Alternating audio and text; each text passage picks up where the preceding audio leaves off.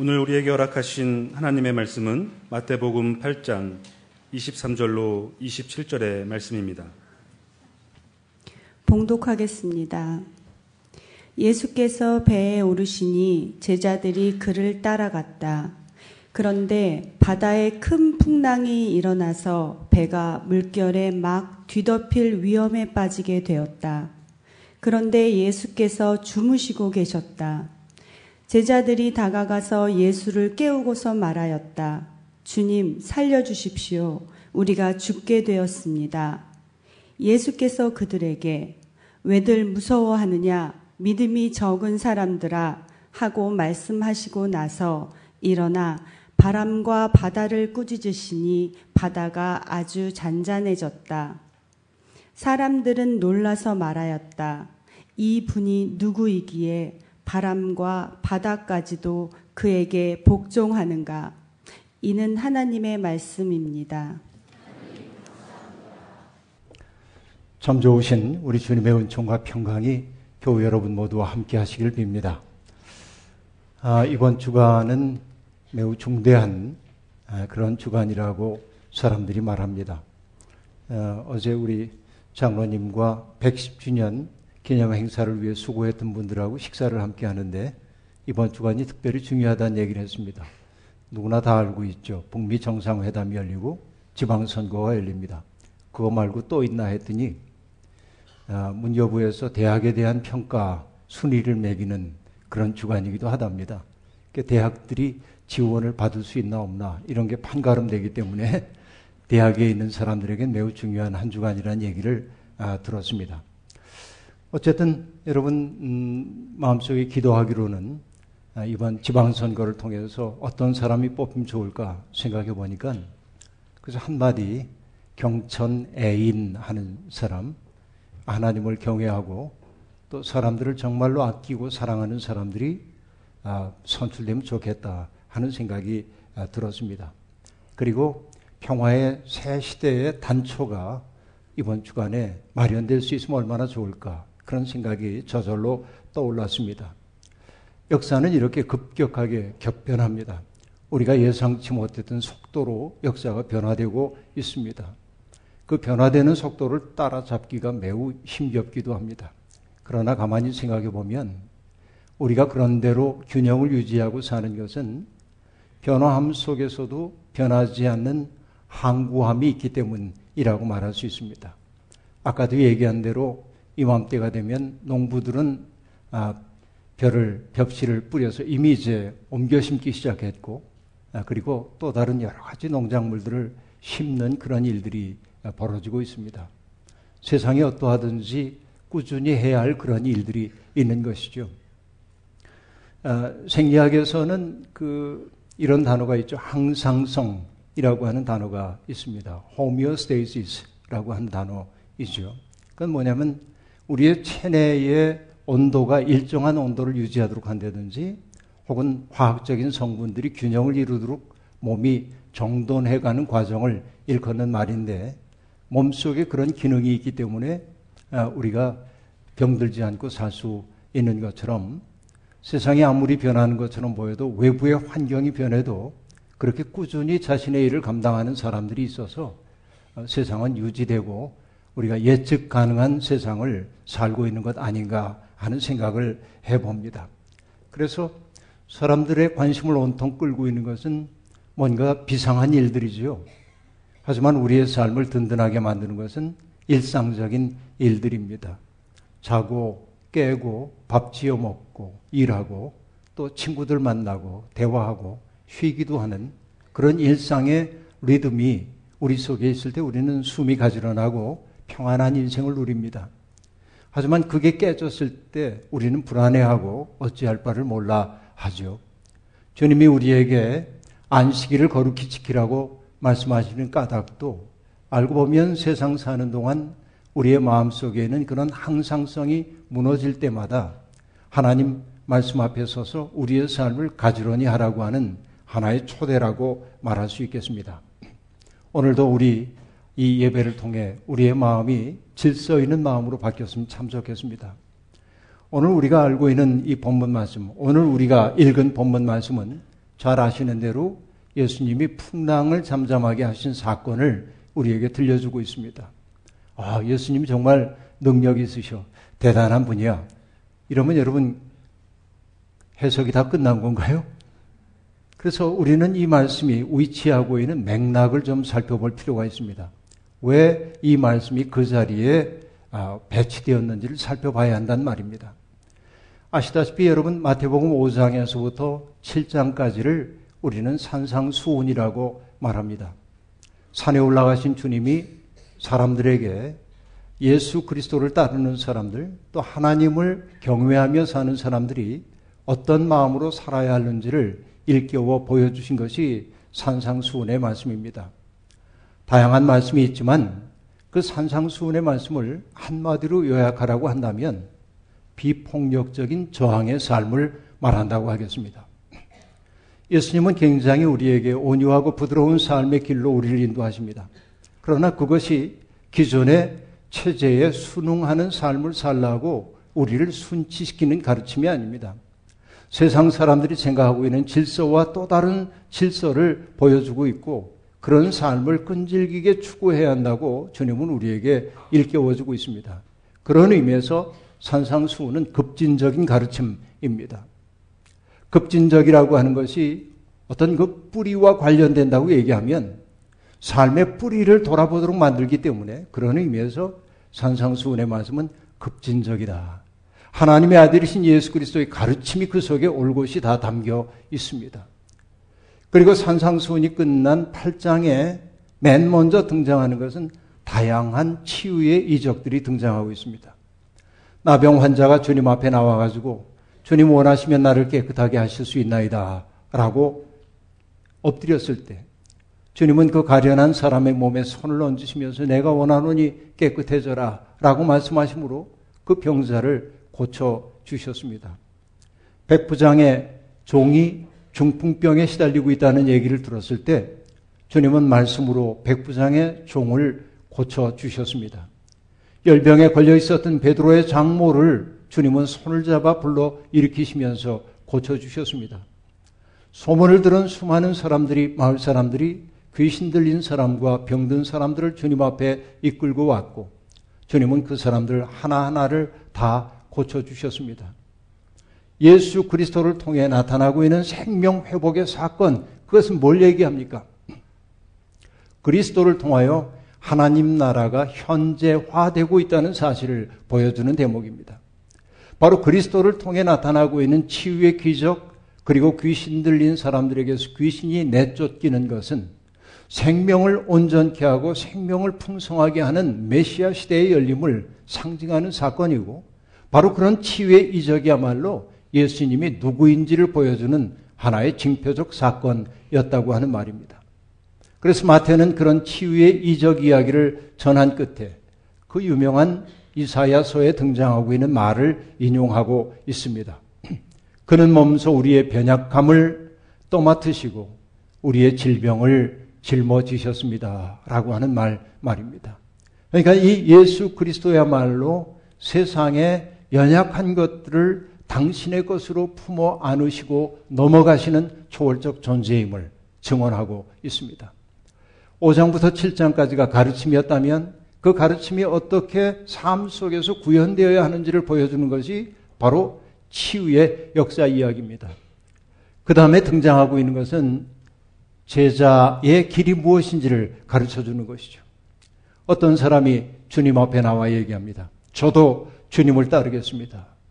그는 뭔가 열정에 넘쳐 있습니다. 주님과 함께 뭔가를 해낼 수 있다고 하는 뜨거움이 그에게 있습니다. 그때 주님이 그에게 하신 말씀은 무엇입니까?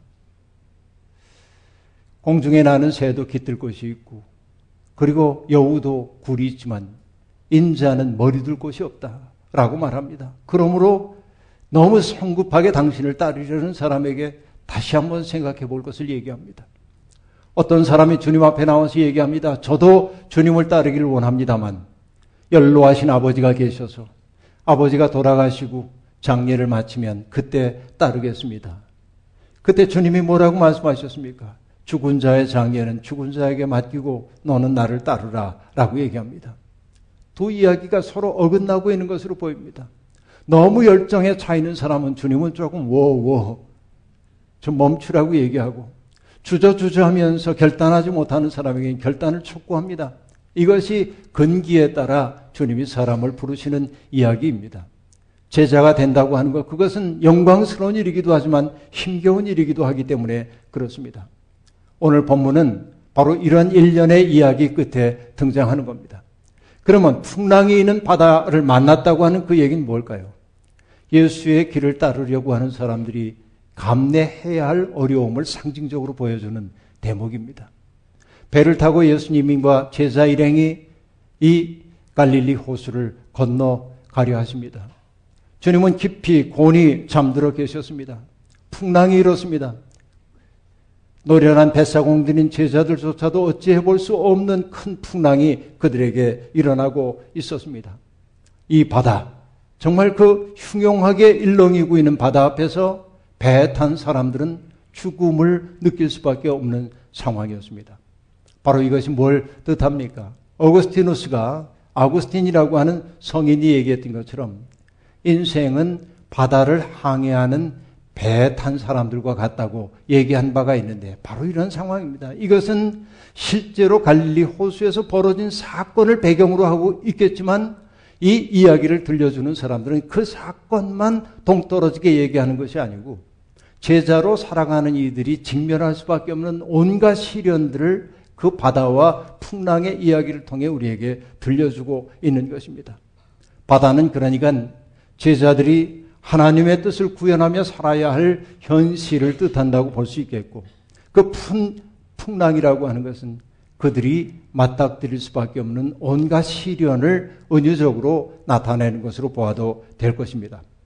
여러분, 정말로 그렇습니다. 하나님의 뜻을 따르는 사람들은 환영받을 것처럼 보이지만 그렇지 않습니다. 사도행전에 보면 하나님의 복음의 말씀을 전하던 사도들이 겪었던 여러 어려운 이야기들이 등장하고 있는데 특별히 데살로니카에서 유대인들에 의해서 관원들에게 끌려간 사람들 그 관원들에게 유대인들이 뭐라고 이 사람들을 고발합니까? 예수 믿는 사람들을 고발하는 그 말이 이렇게 되어 있습니다. 세상을 소란케 한 그 사람들이라고 말합니다. 예수 믿는 사람들은 세상을 소란하게 한다는 겁니다. 영어 성경으로 보면 세상의 질서를 뒤집어 엎는 사람들이라고 얘기하고 있습니다. turned the world upside down 그렇게 얘기해. 이 사람들은 이 세상을 upside가 밑으로 내려가게 만들었어요. 위아래를 뒤집어 엎는 사람들이요. 이게 소란케 한다는 말입니다. 사람들이 당연하게 생각하고 있었던 질서, 가치관 그것을 뒤집는 거예요. 가치의 질서를 뒤집어 엎는 자들이에요. 기존 질서의 입장에서 보면 그런 이들은 대단히 위험한 사람들이 아닐 수가 없습니다. 나중에 여러분 바울 사도가 예루살렘에서 체포돼 가지고 그리고 여러분 가이사리아의 감옥에 갇혀 있을 때 대제사장이었던 아나니아가 너들로라고 하는 변호사를 대동하고 바울을 고발하기 위해서 벨릭 총독 앞에 고발하기 위해 옵니다. 그리고 더들로로 하여금 고발하도록 만드는데 그가 이렇게 얘기합니다. 바울을 가리켜서 이렇게 얘기합니다. 이 자는 연병 같은 자요. 온 세계에 있는 모든 유대 사람에게 소란을 일으키는 자요. 나사렛 도당의 우두머리입니다. 라고 말합니다. 그러니까 여러분, 복음을 전하는 사람들이 기존 질서 속에서 어떤 평가를 받았는지가 그대로 드러납니다. 이 사람은 연병이야. 대단히 위험한 사람이에요. 세상을 뒤집어 엎는 사람이라는 얘기입니다. 바로 이것이 제자들이 만날 수밖에 없었던 풍랑의 내용입니다. 그런데 여러분 생각해 봅니다. 오늘의 기독교인들은 어떻습니까?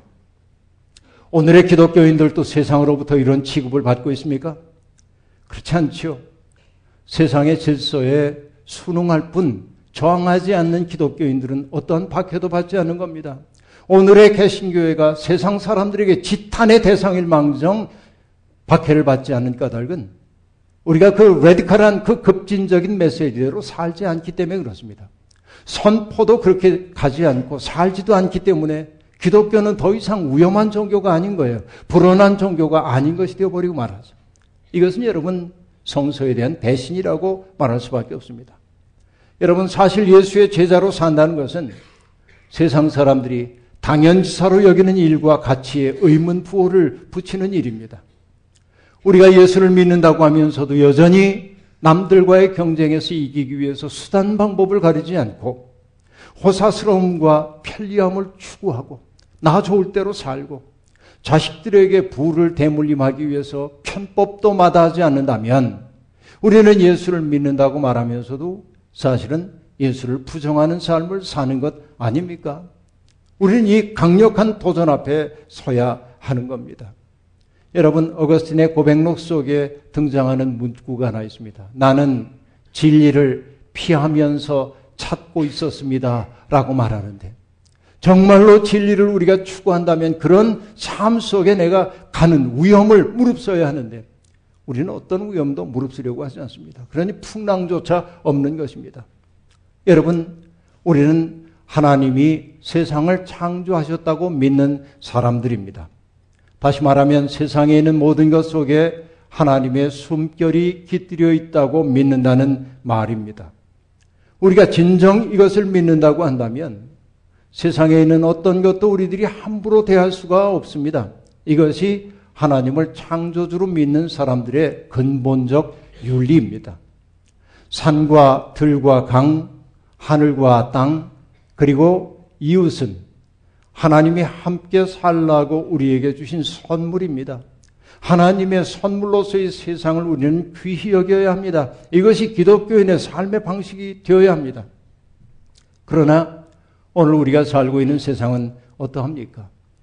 미세먼지로 뒤덮인 뿌연 하늘, 농약과 제초제로 신음하고 있는 땅, 흐르지 못해 녹색으로 변한 강, 비닐이 널려 있는 들판, 산처럼 쌓이는 쓰레기, 병들어 죽어가는 동물들, 생의 무게에 짓눌린 사람들, 여러분, 이런 세상의 모습은 아무리 봐도 창조하신 세상을 바라보면서 참 좋다 하셨던 그 세상은 아닌 것 같습니다.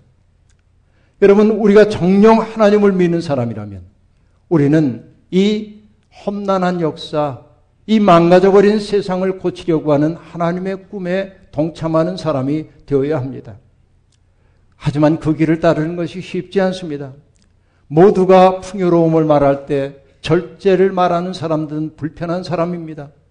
세상이 혐오감을 드러내고 수치심을 안겨주려는 사람들과 연대하려는 사람들은 위험에 빠집니다. 사회적 약자들의 편에 서려고 하는 사람들, 창조 세계를 보존하기 위해서 무분별한 개발에 저항하는 사람들은 불온한 사람들로 인정받습니다. 바로 그것이 하나님의 뜻대로 살려는 사람들이 맞닥뜨릴 수밖에 없는 큰 풍랑입니다. 우리는 이 풍랑 앞에 서 있습니까? 여러분, 우리는 그 길을 가려고 해보다가 조그만 어려움이 오면 얼른 몸을 돌이키는 사람들은 아닙니까? 제자들도 당황했습니다. 추구해야 할 하나님 나라의 질서와 현실 사이의 거리가 너무나 멀었기 때문에 그렇습니다. 새하늘과 새 땅을 꿈꾸던 그들의 꿈은 위태로움에 빠지게 되었습니다. 큰 풍랑 앞에서는 바다에서 삶을 일궈온 그 노련한 어부들조차 어찌할 수가 없었습니다. 그때 그들은 비로소 잠들어 계셨던 주님을 깨웁니다. 자신의 무력함을 인정합니다. 주님 살려주십시오. 우리가 다 죽게 되었습니다. 여러분, 우리도 우리 속에 잠들어 계신 주님을 자꾸만 깨워야 합니다. 그래야 우리는 살 수 있습니다. 렘브란트는 이 위급한 상황을 그림 속에 담아냈습니다. 조금 더 젊이가 있는 분들은 관심 있는 분들은 보셨는지 모르겠지만 교회 그림들이 도처에 걸려 있죠. 언제부터인지 그림을 걸기 시작했죠. 네, 눈여겨 보시길 바랍니다. 현관에서부터 여러분 예배당으로 올라오는 2층으로 올라오는 그 길목에 렘브란트의 그림 한 점이 그려 있습니다. 갈릴리 호수의 풍랑 속에 계신 그리스도라고 하는 제목의 그림입니다. 풍랑이 어찌나 심한지 뱃머리가 수직으로 거의 서 있습니다. 배가 파손될 위협 속에 있습니다. 뱃머리에 있는 사람들 가운데 어떤 사람은 돛을 붙잡고 이것이 망가지지 않도록 애쓰고 있고 어떤 이들은 돛줄을 붙잡고 줄이 끊어지지 않도록 지탱하고 있습니다. 중간에 있는 사람들을 보면 그 중간에 있는 사람들은 두려운지 몸을 웅크린 채 숨을 곳을 찾는 사람도 있습니다. 그런가 하면 불안한 듯 바깥을 내다보는 사람도 있습니다. 그런데 여러분 거기에 푸른색 옷을 입은 사람 하나가 등장하는데 그 사람은 왼손으로는 돛줄을 붙잡고 왼손인지 오른손인지 정확히 아는데 돛줄을 붙잡고 한 손으로는 자기 머리에 쓴 모자가 날아가지 않도록 붙들고 있습니다. 위급한 순간에도 자기의 것을 잃지 않으려는 사람의 어리석음을 드러내는 상황인데 렘브란트는 바로 그 인물의 얼굴에 자기 얼굴을 그려놓습니다. 그것이 그의 자화상입니다. 렘브란트의 그림 속에는 많은 사람들이 등장할 때 렘브란트는 자기 얼굴을 꼭 집어넣는데 저기에 걸려있는 탕자의 귀향이라고 하는 저 그림에도 저기에서 렘브란트의 얼굴은 누구냐면 바로 뒷모습이 보이고 있는 탕자입니다. 그것을 렘브란트는 자기의 모습으로 그려냈습니다. 그런가 하면 여러분 일단의 사람들은 기도하는 사람도 있고 또 배멀미를 하고 있는 사람도 있는데 키를 붙잡고 어찌하든지 배를 건사해 보려는 사람도 있는데 또 일부의 사람들은 주님을 흔들어 깨우고 있고 또 어떤 사람은 주님에게 상황을 설명하고 있는 대목이 그려져 있습니다. 렘브란트는 왜 그 그림을 그렸을까요? 그 배에 있는 그 사람들의 모습 가운데 내 모습이 누구인지를 한번 돌아보자는 얘기 아닐까요? 나는 위기가 닥쳐왔을 때 무엇하는 사람인가? 라는 질문입니다. 누가 옳고 누가 그르다는 얘기 아닙니다. 우리의 삶의 모습을 한번 돌아보자 하는 얘기입니다. 잠에서 깨어난 주님은 먼저 제자들을 꾸짖으셨습니다. 왜들 무서워하느냐? 믿음이 적은 사람들아. 그리고 주님은 일어나셔서 바다와 바람을 꾸짖으셨습니다. 여기에 여러분 두 가지의 단어가 우리의 눈에 띕니다. 첫째는 일어나시다라고 하는 에게이로라고 하는 단어인데요. 이것은 어떤 동작을 취하기 위한 예비 동작으로 사용되는 단어이긴 하지만 아주 가끔은 성경에서 주님의 부활을 나타내는 단어이기도 합니다. 그러니까 주님이 일어서셨다라고 하는 것은 무력함 속에 있는 것이 아니고 수직의 중심을 가진 사람으로 일어났음을 상징적으로 보여줍니다. 그 다음에 꾸짖다라고 하는 에피티마오라고 하는 이 단어는 주님이 귀신을 내쫓으실 때 주로 사용하는 단어입니다. 그러면 여러분 누가 꾸짖을 수 있습니까? 힘이 센 사람이 아니라 권력이 큰 사람이 아니라 맑은 영혼만이 꾸짖을 수 있습니다. 그러니까 예수 그리스도가 지금 바람과 바다를 꾸짖는다고 하는 그 얘기, 그리고 예수님이 일어서셨다는 그 이야기는 부활하신 주님, 그리고 순결한 영, 하나님의 마음을 품은 예수 그리스도의 모습을 보여줍니다. 주님이 꾸짖으시자 바람과 바다가 잠잠해졌다라고 얘기합니다. 바람이라고 번역되어 있는 그 단어는 아네모스라는 단어이기도 한데 아네모스는 세상의 풍조를 뜻하는 단어이기도 합니다. 주님이 세상의 풍조를 꾸짖으시자 잠잠하게 되었다. 그런 말이기도 합니다. 여러분, 사람들은, 사람들은 잔잔해진 바다를 보면서 어떻게 반응합니까? 이분이 누구이기에 바람과 바다까지도 그에게 복종하는가? 질문의 형태이긴 하지만 사실은 그것은 이분이 누구인지 다 알겠지라고 하는 강한 진술입니다. 누구입니까? 하나님입니다. 하나님의 아들이라고 하는 고백이 거기에 있는 것입니다. 왜냐하면 여러분 구약 성서에서 하나님은 그렇게 바람과 바다를 잠잠케 하는 분으로 소개되고 있습니다. 대표적인 것이 시편 107편과 65편인데요. 107편에서 이렇게 얘기합니다. 그러나 그들이 고난 가운데서 주님께 부르짖을 때 그들을 곤경에서 벗어나게 해 주신다. 폭풍이 잠잠해지고 물결도 잔잔해진다. 사방이 고요해지니 모두들 기뻐하고 주님은 그들이 바라는 항구로 그들을 인도하여 주신다. 하나님은 폭풍을 물결을 잔잔하게 하시는 분입니다. 시편 65편은 이렇게 말합니다. 주님께서는 바다의 노호와 파도 소리를 그치게 하시며 민족들의 소요를 가라앉히셨습니다. 곤경에 처한 당신의 백성들을 구하시는 하나님, 폭풍과 물결도 잠잠케 하시는 하나님의 모습이 바람과 바다를 꾸짖으신 예수 그리스도의 모습과 겹쳐지고 있습니다. 그러니 그의 일은 바로 예수님이 누구인지를 증언하고 있는 기독론적 진술임을 알 수 있습니다. 여러분, 우리 가운데 큰 풍랑 앞에 속절없이 흔들리고 있는 이들이 있습니까? 마치 깊은 수렁에 빠진 듯 헤어날 가능성이 보이지 않는 인생의 어두운 시기를 맞이하는 분들이 있습니까? 방향을 가늠할 수 없는 혼돈 속에서 낙심하는 이들이 있습니까? 그러나 잊지 마십시오. 우리 곁에는 주님이 계십니다. 보아라, 내가 세상 끝날까지 너희와 항상 함께 있겠다 하신 주님이 우리와 함께 계십니다. 그러니 우리는 낙심하지 말아야 합니다. 풍랑이 제 아무리 심해도 내 속에 잠들어 계신 주님 깨우면 풍랑과 바람이 잠잠해질 줄로 믿습니다. 여러분, 우리 속에 잠들어 계신 주님을 깨우십시오. 우리 속에 일고 있는 절망의 바람을 잠잠케 해달라고 주님께 부탁하십시오. 두려움과 불안에서 벗어나게 해달라고 기도하십시오. 일어나 바람과 바다를 꾸짖으셨던 주님이 우리를 새로운 항구로 인도하실 것입니다. 여러분, 때때로 저도 그렇습니다만, 그래, 아무리 애써 봐도 세상은 달라지지 않아. 그런 생각이 들 때가 있습니다.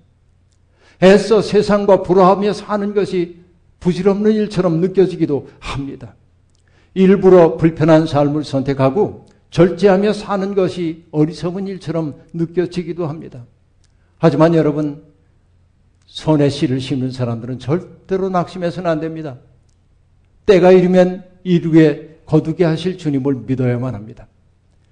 여러분, 미국 LA의 연합감리교회 이창민 목사님은 제가 그분과 만난 지 여러 해가 되지는 않지만 만나는 그때부터 제가 그분의 진정성을 느끼고 참 좋은 버시구나 그렇게 느꼈던 분입니다. 어젠가 그저께인가 페이스북에 그분이 쓴 글을 읽다가 영어 문장 하나를 만났습니다. 영어로 얘기해서 죄송합니다만 영어 문장은 이러합니다. You may do that. 그렇게 하셔도 됩니다. 라고 하는 말입니다. 어떤 맥락에서 나온 말일까요? 1955년에 엘라바마주의 몽고머리에서 있었던 일입니다. 백화점에서 재봉사로 일하고 있었던 로자 팍스라고 하는 아프리카계 미국인 여성이 그날도 퇴근을 한 다음에 몹시 피곤한 몸으로 버스에 올랐습니다. 인종차별이 극심했던 남부 지역에서 흑인들이 타야 하는 자리는 뒷좌석이었고 백인들이 타면은 자리를 양보하도록 돼 있었습니다. 이것이 관습법으로 돼 있었습니다. 로자 박스는 고단했습니다. 그런데 백인이 타자 운전기사가 자리를 양보할 것을 요구했습니다. 로자 박사는 그러고 싶지 않았습니다. 그래서 양보할 수 없다고 이야기를 합니다. 그래서 운전기사가 말합니다. 경찰을 부르겠다고. 그때 로자 박스가 한 말이 그겁니다. You may do that. 그렇게 하셔도 됩니다. 경찰이 왔고 로자 박스는 붙잡혀 갔습니다. 그 사실이 알려지자 바로 그 몽고메리에서 목회를 하고 있었던 덱스터 침례교회의 목사가 나섰습니다. 그의 이름이 마틴 루터 킹 주니어입니다. 그래서 흑인 다른 지도자들과 함께 규합해서 몽고메리 버스 보이콧 운동을 벌이기 시작하면서 미국의 민권 운동이 시작되게 된 겁니다. 말 한마디였습니다. That. 그렇게 하셔도 됩니다. 라고 한 말입니다. 여러분, 이창민 목사님은 바로 몽고메리의 그 자리에 섰던 자기의 경험을 얘기하면서 이렇게 글을 마무리하고 있습니다. 사실 따지고 보면 성경에 나오는 믿음의 사람들은 이런 고백을 하고 살았습니다. 다니엘의 세 친구가 풀무불에 던져질 때도, 다니엘이 사자굴에 던져질 때도, 요나가 바다에 던져질 때도 그들은 말했습니다. 그렇게 하셔도 됩니다. 예수님이 십자가에 달리실 때도 마찬가지입니다. 그렇게 하셔도 됩니다. 이 고백의 중심에는 어떤 형편에서도 우리를 이끌어 주시는 하나님이 계시다는 굳건한 믿음이 있습니다. 그 하나님을 바라는 소망이 있습니다. 여러분, 세상은 이렇게 부당함에 맞서는 사람들, 세상을 바꿀 힘은 없어도 굴복되지 않는 정신의 위대함을 드러내는 사람들, 고난과 박해를 받아들이면서도 끝끝내 희망을 포기하지 않는 사람들, 믿음의 눈으로 새하늘과 새 땅을 바라보는 사람들을 통해 조금씩 발전합니다. 주님은 바로 그런 길로 우리를 부르고 계십니다. 정신의 위대함을 보여주자는 얘기입니다. 정신들이 영원히 납작하게 되고 있는 이 음란한 세상에서 기독교인들은 인간의 정신이 얼마나 위대할 수 있는지를 보여주어야 합니다. 우리는 그렇게 말할 수 있어야 돼. 그렇게 하셔도 됩니다. 나는 굴복하지 않겠습니다. 바로 이것이 예수님을 믿는 사람들의 태도입니다. 그런 우리를 통해서 하나님의 꿈이 이 땅에서 실현될 수 있기를 주의 이름으로 축원합니다. 주신 말씀 함께 기억하며 거듭의 기도 드리겠습니다. 하나님, 험한 세상 살다 보니 우리는 겁쟁이가 되었습니다. 조그만 바람이 일렁여도 우리는 어찌할 바를 모르고 비명부터 질러댑니다. 그러니 하나님 주님이 우리를 부르신 그 진리의 길, 참의 길을 선택하는 일은 여간 어려운 것이 아닙니다. 그럼에도 불구하고 우리를 못났다 꾸짖지 아니하시고 끝없이 그 길로 우리를 부르시는 주님의 사랑이 우리를 살게 합니다. 주님, 우리 속에서 일어나 주십시오. 그리고 바람과 풍랑을 꾸짖어 주십시오. 그리고 우리들이 소원의 항구로 나아가도록 인도해 주옵소서. 하나님, 우리를 통해 세상에 당신의 꿈을 펼치려고 하는 주님 앞에 우리의 몸과 마음을 맡기오니 주님, 주님의 뜻대로 사용하여 주옵소서. 예수님의 이름으로 기도하옵나이다. 아멘.